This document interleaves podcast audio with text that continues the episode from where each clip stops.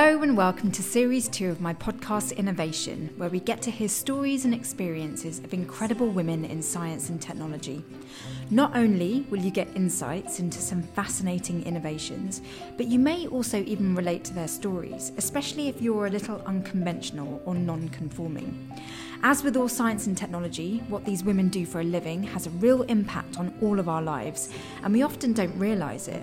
But here on Innovation, I'm also giving women a platform for them to be heard and for us to be inspired and uplifted by what they've learned along their life's journeys, both personally and professionally. This week, I talked to Kate Todd Davis, a manufacturing engineering degree apprentice. I'm Kate Todd Davis and I'm a manufacturing engineering apprentice and I work at Rolls Royce. Gosh, so cool that you're at Rolls Royce. How has that been? It's been really good. Um, they're always really supportive of me, and I was, to be honest, I was really nervous to start because um, I think there's there's that many men that work there. I'm definitely a minority, um, but everyone's brilliant. It's honestly, it's probably the best place I could have chosen to work, um, and I find the work really interesting as well. So, yeah, it's been really good. Why did you choose to get into this industry? Um, I've always really liked science and maths, and I've I've, I've just always questioned why things work, um, and I, I kind of wanted to go down the path of maybe um, like just going into maths or science or like biomed science. Um, but then my mum, she kept telling me, you, are going to be an engineer. Like, you know, your, your skill set's perfect for it. Um, but when I was younger, I think because there's a real misconception about what engineering is, I was like reluctant to agree with her. Um, so I kind of, yeah, I, I, I was trying to push for what I thought I would be good at. Um, but then and in the end it, she was right. And the more i did in engineering the more i realized like it was like exactly what i enjoyed um, so. And how did your mum know what engineering is? Um I, I don't know really. I think she's probably just a lot more open to like people in the industry. So she works at a college um and the college is well it's very much engineering focused so she'd always seen what they do, and obviously she's friends with some of the lecturers. Um, and I think she'd probably just heard them speaking about what they do and thought, oh, Kate would like that. And um, yeah, I think that's probably probably why she she was good at giving me advice because she she gives students advice for a living. So so yeah. That's so perfect because honestly, um, this generation struggles to know about engineering. So, kind of yeah. older generations would be even worse kind of thing so it's amazing that you had that guide um, was it mm. obvious from when you're a young kid that you would kind of go in the stem direction um, i think so yeah I've, I, well i've never really liked english i've never liked well i, I liked art subjects and music um, but science was definitely where i kind of like I just enjoyed everything science related. Like, I like watching Brainiac science abuse and um, like watching different like programs that told you how things work and um, and I feel like in school, so it was only really in secondary school that I was exposed to science Um because in primary school, yeah, we, we didn't really do anything. Um, and I think yeah, the more I learned about it, the more I was like, oh yeah, I really like this. And obviously, I loved maths as well. Um, so the uh, my school was actually a STEM school for while I was there. It's not anymore, um, but it was while I was there. Um, and we also, we, I actually managed to speak to Helen Sharman, um, who's like she was the first female into space. Um, and I think that was probably like a moment where I was like, okay, I could maybe make a career out of this because she has. Um, it's kind of you know putting yourself in in their shoes so like what kind of kid were you? Were you the typical lego building taking stuff apart kid? No not at all. Oh. um so I, well me and my sister we were like the girliest girls ever. You know we had polly pockets bratz dolls. But i suppose you know they did have houses and you know i like to like build the community with all my dolls and what have you. Um but no I, I never really i never really played with lego or anything like stimulating in that respect um, I do remember when I was younger, I, I, bought, I saved my birthday money. and I bought like an electrical engineering set. um, so maybe maybe that's where where it all started. But um, no, generally I was the opposite, to be honest. Um, That's so refreshing. And I love the idea that you're really girly and then you're working for Rolls Royce. Um, how have you sort of navigated being girly in a very male dominated environment? Um, I, I think with some of the, I, I, hate to generalize, but I think the older generation are probably less accepting of women in engineering. Not to say that's all of them, just in my experience, if there ever has been someone to like question like why I was there or what I was doing or like, oh, can you lift that? Can you do that? It's always been like an older, an older, an older man. um, but in general, I haven't really, there hasn't been that many challenges to be honest. I feel like the the way the world is at the moment, everyone is a lot more accepting. Um, and obviously, if you can prove yourself and you can show what you're capable of, people can't dispute that. Um, so I think being girly doesn't it doesn't really matter. It just means I have to get up a bit earlier to do my hair or put some makeup on. But that's just something that I choose to do. Not that I've never feel felt made to do anything or made uncomfortable at work. It's always been really inclusive. Gosh, I find that so fascinating because um, for me personally, uh, the fact that I was girly was something that I almost hid at work. Like I didn't want to draw attention to a beautiful pair of shoes that I'd bought, you know, or wear makeup because it would kind of make me feel even less like the people around me at work. So I really admire your confidence to go, but I love doing that. So why wouldn't I do that? I mean, yeah. um, I think one of the things about being female and girly is that um, if you do spend an hour getting ready in the morning because you really want to do that for you, um, the end result is the way you look makes people judge maybe how intelligent you are or whether you can do you know an engineering job like have you mm. experienced that and how do you deal with it um, I think, I, I mean, to be honest, I, like you say, I do it for myself. Like I just do it because I feel more comfortable when I've got makeup on, and like I, I wouldn't dream of going into work just like rolling out of bed. um, but that's just like a to make me feel more comfortable. Um, I, I think pe- people probably do like prejudge and they probably think you know why why is she doing this why is she in here um but i've never i've never felt like that was an issue. And I, I don't feel like anyone has really looked at me and well, I don't know, but I, I don't feel like everyone's ever looked at me and thought, oh, like she's you know she's she's got too much makeup and she's got like why why is her hair curled? I mean, people make comments be like, oh, you look nice today, and I'm like, well, what's it to you, you know? Um, but I don't know. At the end of the day, that I think I think I've got enough respect now that they don't really well they'll never say anything they don't really care. It's probably just maybe when i first went in it was kind of like oh a girl like what why, why is she here? What's she doing? Because you know people talk and i do stick out like well i think my hair as well because having like a brighter colored hair makes me stick out. But um yeah being being a girl definitely you, you definitely do get more questions at the start but yeah it, it, like I say, it's just about kind of proving yourself and making people realize like I am more than how I look. And but I think it's the same for everyone. You know, men probably have to deal with the same thing. I think underneath all of that is just real self-belief. Like I think it's it's coming across like you just so believe in your engineering skills that you don't let the way you look and the fact that you're female talk louder than your inner ability? Yeah, I mean, I think maybe it's I, I kind of sometimes like unintentionally overcompensate because I think I don't want to be judged because I'm a woman and I don't want to. So say when I got the job, um, in my intake there was ten apprentices, um, and three of us are, are women, but I was the only technical apprentice who was a woman. Um, and same at university, I was the only girl in my class, so I was one of 50.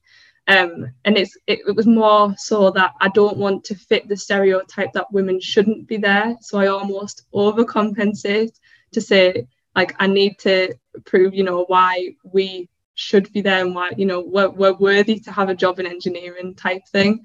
Um, so I think that's probably where the belief might come from because I've, yeah, I, I always try and like do the best that I can and like you know put my all into something so nobody can ever question like oh you're slacking off you you know you, you don't know what you're talking about because um, that would be like my, my worst nightmare um so I think that's probably my like my own almost my defense mechanism of trying to like uh, prove that I should be there so if that makes yeah. sense so prove that you're all woman um, in the way you look but prove that you're absolutely you have every right to be there by really stepping up and and showing your abilities. Yeah at the end of the day like i just want to be good at my job and i think as long as i am it doesn't really matter about anything else. That's really really inspiring. Um, so tell me about the apprenticeship. Um, you know you talk about being very strong in maths and science why did you then decide to take an apprenticeship route as opposed to uh, going straight to uni and, and doing that full time? Um, so in college, they, they, they did actually kind of push me down the uni route because um, I was I was quite like academically strong with science and maths. So I think they were thinking, oh, she can go into like I don't know, to the you know one of the Russell Group unis and and study a really academic subject. Um, and it's not that I didn't consider that because I did, and I, I, did apply to university, but it was always in the back of my mind. It was a backup um, because um, I actually did some work experience at the like the power the nuclear power station, which is local to me, and I was on like a mentoring scheme there. Um, and after that, when I'd seen like industry and seen um, what I could be doing, I kind of thought, what's the point in going back into a classroom when I could be in industry? Um, and then, so after I did that, I then sought more work experience at Caterpillar as well, which is quite local. Um, and I really enjoyed that. And they gave me like a practical task of designing a bracket on like a CAD system which I'd never used before. Um, we used a 3D printer to like kind of put it into practice. And again, I'd, I've never seen any of this before because um, like my A levels were maths, physics, and chemistry, so it was it didn't really prepare me for engineering. Um, so I think those type of experiences and exposure, that's what kind of gave me the drive to to really go for an apprenticeship. And obviously, there's the added benefit of not being in debt and um, being able to work and go to uni and do the same at once. Because I've got a degree in three years. I've I've I've done have I've had the same timeline as my friends who have gone to uni. I'm just got a job as well. So it's really really smart. Like what you've chosen to do is really really smart. So, how did you manage to get a degree in three years? Because normally it's like this mad combination of like degree, working, you know, it just sounds absolutely intense. Like, walk me through. Um, first of all, where are you located in the UK? Um, how old are you? And like, where exactly in the whole apprenticeship um, uh, structure are you? Yeah, so at the moment I'm 21. I'm 22 next week actually. Oh. Um, I'm in my fourth year of my apprenticeship. So the apprenticeship I'm on is a it's manufacturing engineering degree apprenticeship, um, and I'm based up in Washington in the northeast. So I applied for the job for Washington, but then I get sent. Well, I got sent to uni in Sheffield, so it was quite a, a, a the traveling was a lot. Um, but so I started the degree when I was 18 when I started at Rolls Royce. Um, and then so for the first year of my apprenticeship, I went to a like a technical college in Sunderland. Um, and they kind of taught me like all of the basic engineering principles. So I got a level two in that, which obviously seemed to go backwards because I just came out of my A levels. Um, but because I'd never done engineering before, I felt like that was that was needed. like I, I, I didn't know what milling or turning was, which obviously now I seem stupid saying that because it's like what we do at work. Um, so yeah, so that that technical side, though it was like a step down level wise, um, it was definitely necessary. Um, but at the same time, I, I went on day release to Sheffield Uni. So we had 10 hour uni days, which was a lot. Um, and obviously, the study outside of university was a lot as well. Um, it wasn't for the faint hearted, but at, at, the same time, I, it's all done and it's, it's I got it in three years. I didn't have to prolong it for four or five, which I know some of my um some of my friends who are apprenticeships like um they're like five year degrees, which is you know that, that's a long time. um so yeah, that, that's how it worked really. It was just kind of a, me managing my time outside of work and uni to keep up to speed with uni. Um, but work have always been really understanding. Say when I've had deadlines, they've said, you know, work from home and in the last hour or something of the day, start uni work, um, which I did. And I was on furlough for six months in 2020. So that was it was a long it was a long period. Um, but I did have university, so it was kind of a blessing in disguise for me because I had I was basically a full time uni student. Um, so you know, I had that time to like really catch up, to make all the notes on the lectures that I wanted to make before, but didn't have time. Um, and I, it, it, I think it did reflect in my grade. I did do like particularly well that year, but at the same time, like I, I got out of it what I wanted at the end whilst I was working as well. Um, so it's just it was just a, a matter of balancing everything. Um, which yeah, it was it was a challenge, but it was worth it definitely out of your industrial experience, what were the mm-hmm. highlights? Um, like, what did you love learning the most or experiencing? There's nothing that I've really hated doing. I think it's all been interesting. It's all been worthwhile. Um, I do like the the the more technical sides of it. Um, so say creating like processes and um, looking at like CAD models um, and seeing almost kind of like sit telling the operator how it's going to be made and then actually seeing it being made. I find that's quite like a rewarding process. Um because in, in the role i'm in uh, it's very much office based so there isn't an awful lot on the shop floor um like in everyday work but i think when it does translate to the shop floor and you do actually like see the end product i think that's probably like the most rewarding part of the job. And obviously like if you've done it as well it, you get like a, a, real sense of achievement.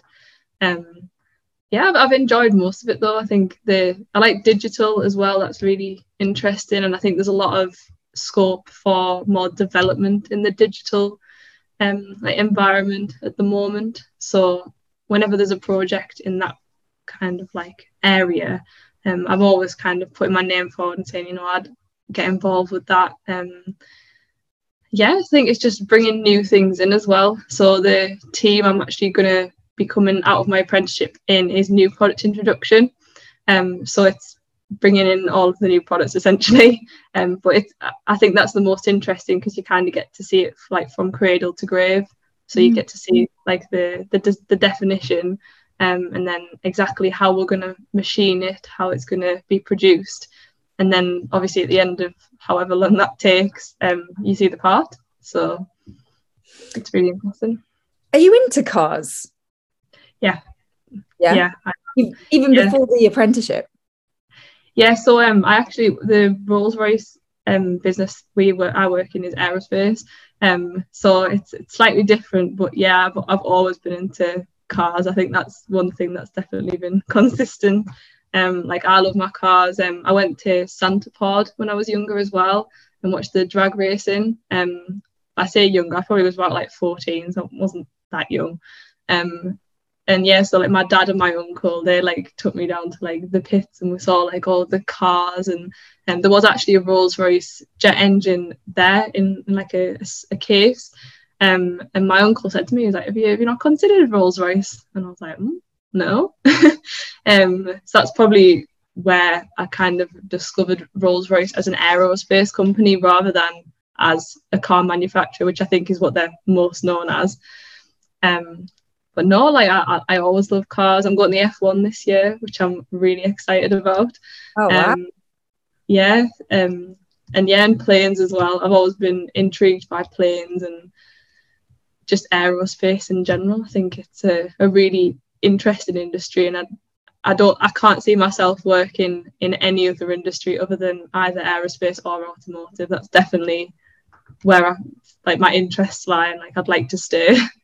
In all of your experiences, what is manufacturing to you?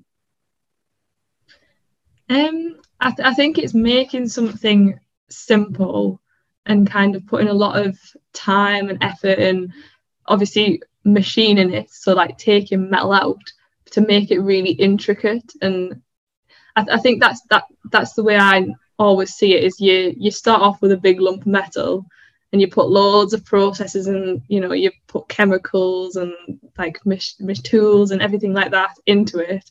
And then you come out with this like shiny intricate perfectly manufactured part really. Um because I, I think especially in the factory I work they're, they're quite intricate and we, we do have a lot of like critical features that you know if they're not right a plane will come down and it's kind of there is a lot of onus on it and you, you do have to be like hyper aware of say what you do to make sure it is right.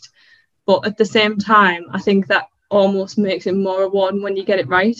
So um so yeah i think in simple terms it's just getting a big lump of metal putting loads of effort and time into it and then you get out a really nice functional bit of metal that um makes a plane fly.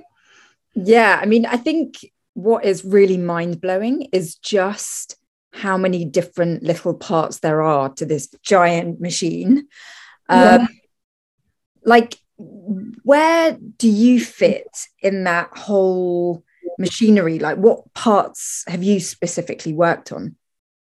Um, so it's all of the discs or anything that turns. So if you look at the front of an engine and you see the massive fan blades, um, the disc that holds all those blades in, that's what we make. And we also make the, the discs with like further into the engine, um, which house the, the smaller little turbine and compressor blades. Um, so th- we're, we're the most critical business sector because obviously, well, not obviously, but if, if a disc breaks, it needs to be able to either contain the blade um, or not split up into like bits. Because um, I know there was a, a, case in, I think it was it 2009 or something, where a, a disc that we'd actually made um, had overspan and split into three. And it literally like it could have sliced the plane in half, but by it was it was totally lucky that it didn't. Um, but it wasn't our fault. It was um, they'd, they'd not bored the pipe out um, concentrically. So the yeah, there was an oil leak. But this, but the thing is, it wasn't our fault, and I think the the biggest takeaway from that was our part was right, and that's the importance of making it right. Um, so I think yeah, I, I always remind myself of that whenever I'm doing anything. I'm kind of like, no, like this has to be right because you know a, a lot relies on it, um, which is it's scary, but I think you know we're always really supportive at work. Everyone's there to help you. Um, and I think the, the longer I've been there, the, the more I have realised that. Um, because I, I found it really daunting going up to people and asking questions. And it sounds stupid, but you know, if someone's sat there doing work, you don't want to disturb them. You don't want to kind of, you know, bother them. Um, but you, you have to like that. That's one thing I have learned. You know, you've you've got to ask when you're not sure. And yeah, I'm, I'm a bit of a pest now. I will, I will, you know, I'll go up and ask a million and one questions, but it's necessary, you know, it's it's important. So I think that's definitely a bit of advice I'll give anyone going into well, going into any job, but especially one if you're not sure, just ask. what are you like as a air travel passenger? Um, pretty pretty chill to be honest. I think okay. I, I, think because I know because I know what's gone into it, I I can kind of trust that it's not going to break. Um, but also I, I love flying, so I, I get a, a kick out of it anyway. Um, so yeah, I'm, I'm always eager to go on holiday. Yeah, I, well, I went to New York a couple of years ago, um, and they've got a Concorde in the Air Sea and Space Museum. Um, and I, I went round that because I, I, was like, that's so cool. Like I'd, I'd have loved to have flown on Concorde. Um, and yeah, and because I think we we made the engine for it as well, so I think it made it a little bit more special seeing it. Thinking like, you know, I work for the company who helped that fly at like Mach two. So, from your experience and you know being in the manufacturing scene, what about the way you do things is becoming smart? Um, I think I think it's just I think digitalization is definitely a big aspect of it. Um, so just since I've started with um, up in Washington, we have implemented more like digital solutions. So say for tracking parts, um, it's on the shop floor, everything's just kind of like in its own zone. Um, but because the part has to go through so many processes, it it sounds stupid, but it is easily lost. Um, like despite them being so big. Um, so we've got a like a, a work in progress tracker um, in the factory now, which obviously is really handy. And I think that's a, a good example of kind of being more smart and like being more efficient as well. Um, and I think in general, we just are implementing more digital solutions. So like our paperwork, you know, it's, it's all on the cloud or online or on a, a database. Um, and obviously the the art, like being able to use like Zoom or Teams to have calls, I think that's really benefited our industry as well because um, it's allowed people to work from home when they maybe weren't able to go into work um, or you know co- collaborate with people from Germany. So, for example, we we do work with Germany a lot, um, but now we've got Teams calls. It's obviously a lot easier and can work together a lot better. Um, yeah, I think there's I think there's a lot of solutions that are coming in into play, and I think it's just about kind of embracing them, like embracing the change and embracing what benefits it'll bring. And especially with the younger generations coming through, you know, like where that like at work they always say apprentices are the future of the company. So they impart their knowledge onto us and obviously that'll help us to keep Rolls Royce going essentially. Um or yeah. keep other companies going. Yeah, because I've always considered manufacturing to be like this big, chunky kind of machine that's like, you know, pumping out a mass of stuff. But actually, yeah. it seems like um, smart manufacturing is getting kind of cleaner, um, more nimble. Yeah. Do you see that? Yeah, definitely. I think I mean efficiency definitely comes into it a lot, but I think it's it's just taking out that like idle time really, like looking. So to say we, we monitor our machines quite a lot as well. So looking at like downtime to say like when the machines are off, why are they off? Um, and what can we do to make sure they're not? Um, you know, increasing the productivity because um, another example is our we had like a sister site in Crosspointe in Virginia, um, and that had to shut due to COVID. Um, so all of the load from that factories came into ours. Um, so it, it was another example of us. We had to adapt to that change, you know, take that work on, but also be, be more efficient because you, we can't just take work on without changing things. Um, so I think that forced a lot of change, but for the better. Um, and like you say, it is. I think it is just trying to make things as, as slick as possible and um, just take out all of the unnecessary stuff. Really. Um, you're still using very old traditional uh, tools, right? Because there's also this thing of 3D printing. Like, you know, are we are 3D printers just gimmicks, or is manufacturing incorporating 3D printers in some way? No, definitely not. Um, we I think we, well, we do use our 3D printer. Um, at work, the one we have it, it's kind of a hobbyist printer, and it was bought almost like as a trial to see, you know, if we had one, would we use it? Um, but we do. Um, we use it. So uh, one major use of it is to create masks for the parts to kind of cover the bits that don't need um, like processing. Um, and as well as part of like one of my uni projects, um, one of my units was additive manufacturing. Um, and I was kind of like tasked with creating a solution to a manufacturing problem. Um, so the the one I chose was so on the the measurement machines we have pro like star probes. So basically just got like four prongs um, and they weren't aligning properly. So the like the shank of the probe has to be perfectly aligned with the um, like the probe tip that's in front of it. Um, but because they weren't quite aligned, the machine was stopping, it was causing a lot of downtime, um, and the operators didn't know what was wrong, they didn't know how to fix it. Um, so I just made it was just a really simple little jig that you just sat the probe in um, and it aligned it for you. So but that was 3D printed. Um, so that was just like an example of how it can be used. And now there's no downtime because the star problem is aligned. Um, but there's, there's loads of little opportunities like that that come up um, within work.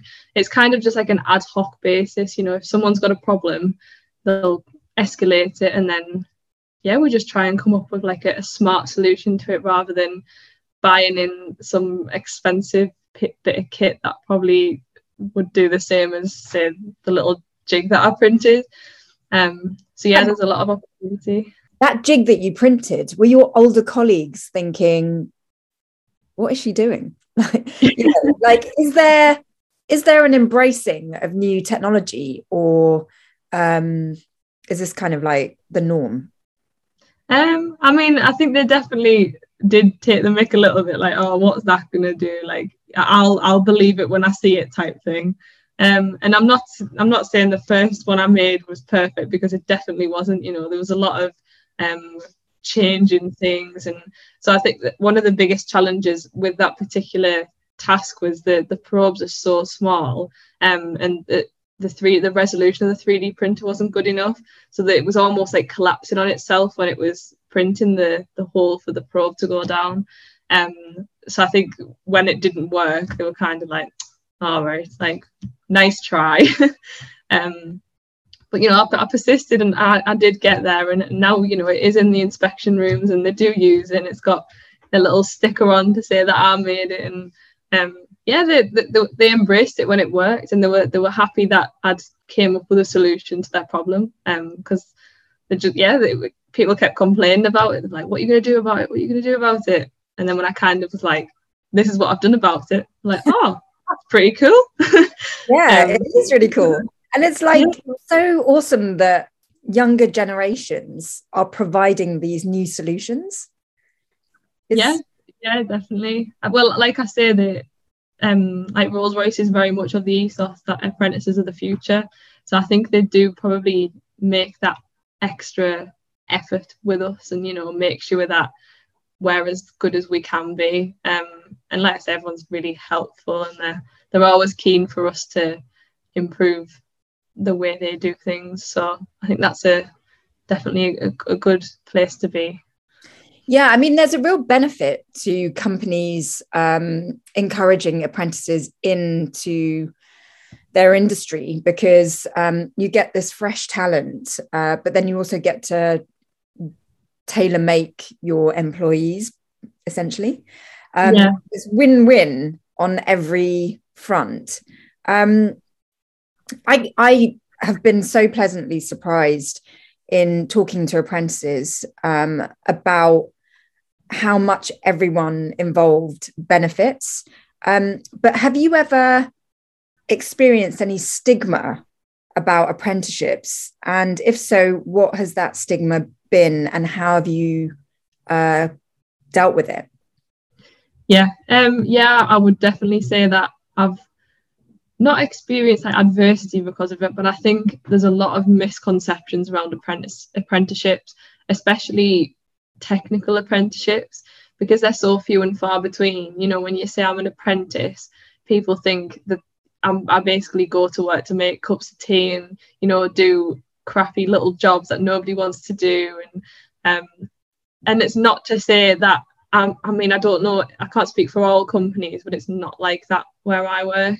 You know, it's the opposite. Um, like I was, like I've been saying, like people put the time in, and people really they want to help you and they want to develop you. Um, and I think like I know a lot of my friends are probably thinking, why is she doing an apprenticeship? Like, why can't she go to uni? And um, because I think uni's probably got more of a you know if, if you're academic you go to uni that that's essentially what it always has been. Um and I, and I know I have been to uni but I think having the added extra of an apprenticeship it kind of takes away from it. And people think I've done like a fake degree or you know it's not as even though I have got a degree is it the same degree as someone who's gone to uni full time? And I think there's always that doubt and there's always that questioning. But I think the only thing you can say is like I know what I've done. I know that you know my my degree wasn't fake. You know, I I, I did study. I you know I'm, probably the same I've got the same knowledge of someone who's gone to uni and done engineering um but obviously with the added benefit of I know my industry and you know I know how things actually work in real life and I yeah I, I honestly I can't recommend apprenticeships enough anyone so like my my nephew who's um finishing college now I I think I've been persuading him to do one or you know look at other options. I think that's the important thing, not necessarily apprenticeship or uni. Just consider your options and make sure that what you're doing is right for you. And yeah, I, I don't really care what anyone thinks. You know, if if they think less of me for doing an apprenticeship, that's on them. That's you know, it doesn't make a difference to me because I'm I'm happy with the like the route I've gone down. Yeah, I mean. Uh let's see how they do once um, they gradu- graduate out of university and they're struggling to get their first job. Um, well, I'm sure they won't. That well, hopefully not. Yeah, I mean, it's it's it is really interesting because I've heard graduates um, who have done very academic routes um, struggle. You know, and it's yeah. it's not. I don't say that in a spiteful way. I say that in a kind of that's really tough kind of way because yeah. you've put so much money and so much time into getting those prestigious degrees um, but you know you're still you're still in that race of all other graduates trying to get into industry and so i yeah. do find apprenticeships really really smart and i say that as someone that you know was seven and a half years doing back-to-back academic degrees um, and then didn't end up in industry purely because I just didn't have the kind of experience that you're clocking up. So, you know, it's, I would love to be able to help change the stigma of apprenticeships. Um, and I really do feel like firsthand that universities, um, with all the sort of like impressiveness that qualifications um, come with academically, like it just doesn't help true engineers, you know, engineers that are engineers at their core who really need to learn by being hands on.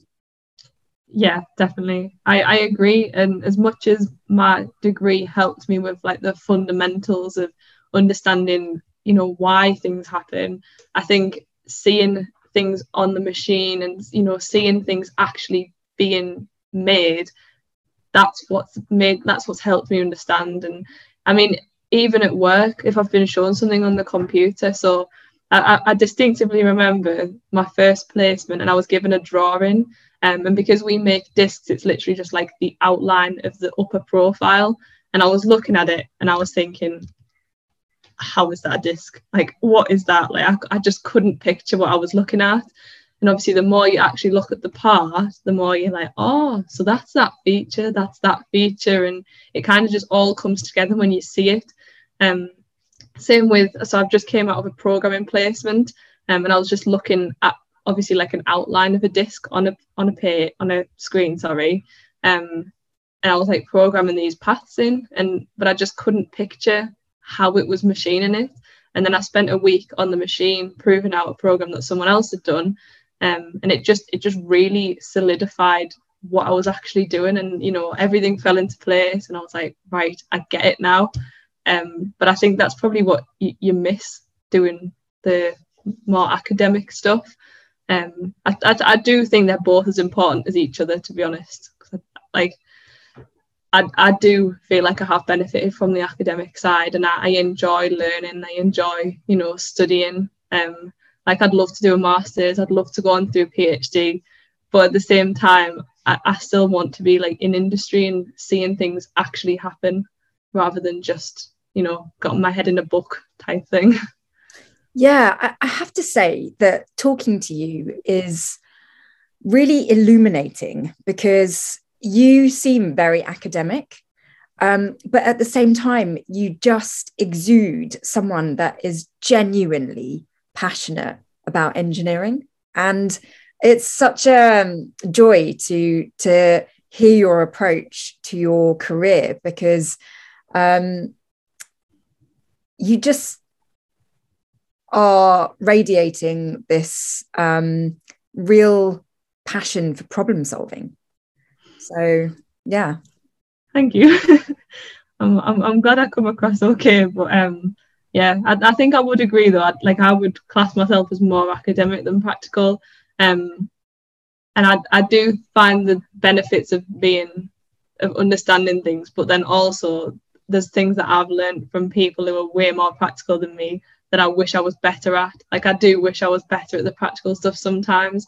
Um, but it'll come with time and I know, you know, the longer I'm in the industry, the longer I'll, the more I'll understand things and yeah, I just I, I try and just go into work every day and, and just soak up as much as I can, and you know that's why I do ask as many questions because I, I, need to understand everything before I can apply things and um and solve those problems. Like I'm very much a, a why why why why, and then as as soon as people have stopped like as soon as I've stopped asking why and there's no more answers, I'm like satisfied with right okay I understand it now. I can go and solve the problem. Um, which I think is is important. You just keep, need to keep asking why, and I think that's one of the biggest things I've learned since since starting. You are the future of manufacturing. Um, where do you see your career developing? I know you've talked about master's, PhD, but where do you want to see manufacturing heading in the UK? I think really it's just about looking to the to, to new ideas and kind of questioning the norm. I think that's the, probably the best way I can describe it because I think a lot of people accept things as being right just because that's how we do it. And I think it's important to not sit idle and not just accept you know we we make a feature like that just because we always have you know we need to start thinking well why do we do it like that why can't we do it like this um, and i think that's probably the the way manufacturing will develop and continue to be competitive and that's how you know say two companies that make the same thing that's why one will do better or one will you know come up with a solution that's innovative and gives loads of benefits. And um and I think that's probably how the younger generation will help that. So I think it's just making sure that we keep questioning things and I'm all like I know I've kept reiterating it but as an apprentice and my colleagues who are also apprentices we're always encouraged to ask questions and and I think the older generations accept that we might come up with different solutions because we've grown up in a different era. You know we've grown up with phones technology and thinking about things in that different way will help um, and the same with digital. I think digital solutions will be pivotal in like in progressing manufacturing as well. Because um, it, it's a really important industry like you've said and to keep it competitive and to keep it moving it's just about making those small changes that'll all amount to just like a, a better future of manufacturing really i think is probably the the best way of putting it think. oh, useful. Um, so, final question: um, Would you recommend uh, people, women, uh, men, to uh, go into manufacturing, and um, what would be the best way in? Um, yeah, I mean, I would recommend if I feel like if you're interested in how things are made, how things work, and you do have that kind of base of a, a good understanding of science and maths. I do think that is really important. Um, if you're interested in those sorts of things, 100% get into manufacturing. Because um, I think it's as, as much as people can say everyone should go into it. No, everyone shouldn't go into it. You know, you, you need to be interested in it. And I think that's how you stay engaged is being genuinely interested. Um, and I, like I would recommend it to anyone, you know, female, male, whoever you are, if you if you want to do it, 100% do it. And I also think um, age as well doesn't matter because I think there's also the misconception that as an apprentice you have to be 16 or 18, but you know we have a lot of older apprentices and they've got a lot more experience in other industries or in other job roles that's really helped them um, so i think that's another misconception that needs to be kind of get moved away from. Um, and route wise i think i think an apprenticeship would be the most logical route in especially with engineering because i think the apprenticeship schemes they lean themselves very much to practical jobs.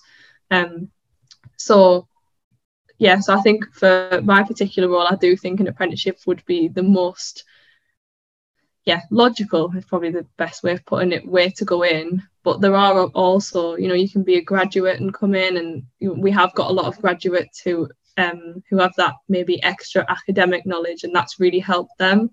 Um but likewise just you know getting a job. I think whatever route you come in the the company i would hope would invest enough time and money and effort into training you that it doesn't really matter where you've come from. It's about you know you you learning and you putting the effort in to be good at your job so um any any route is totally fine and will totally work but maybe if you want to not have any debt and get maybe that extra bit of experience. I do think apprenticeships are probably the the, the best way to go.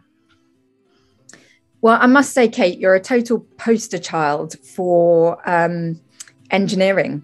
Uh, your passion, your interest, your ability, um, and your kind of vision uh, for the future of manufacturing is really inspiring. And um, I don't know, like listening to you, I'm like, oh gosh, I want to go into manufacturing because it just seems like such a um, kind of a fruitful and rich industry to be in.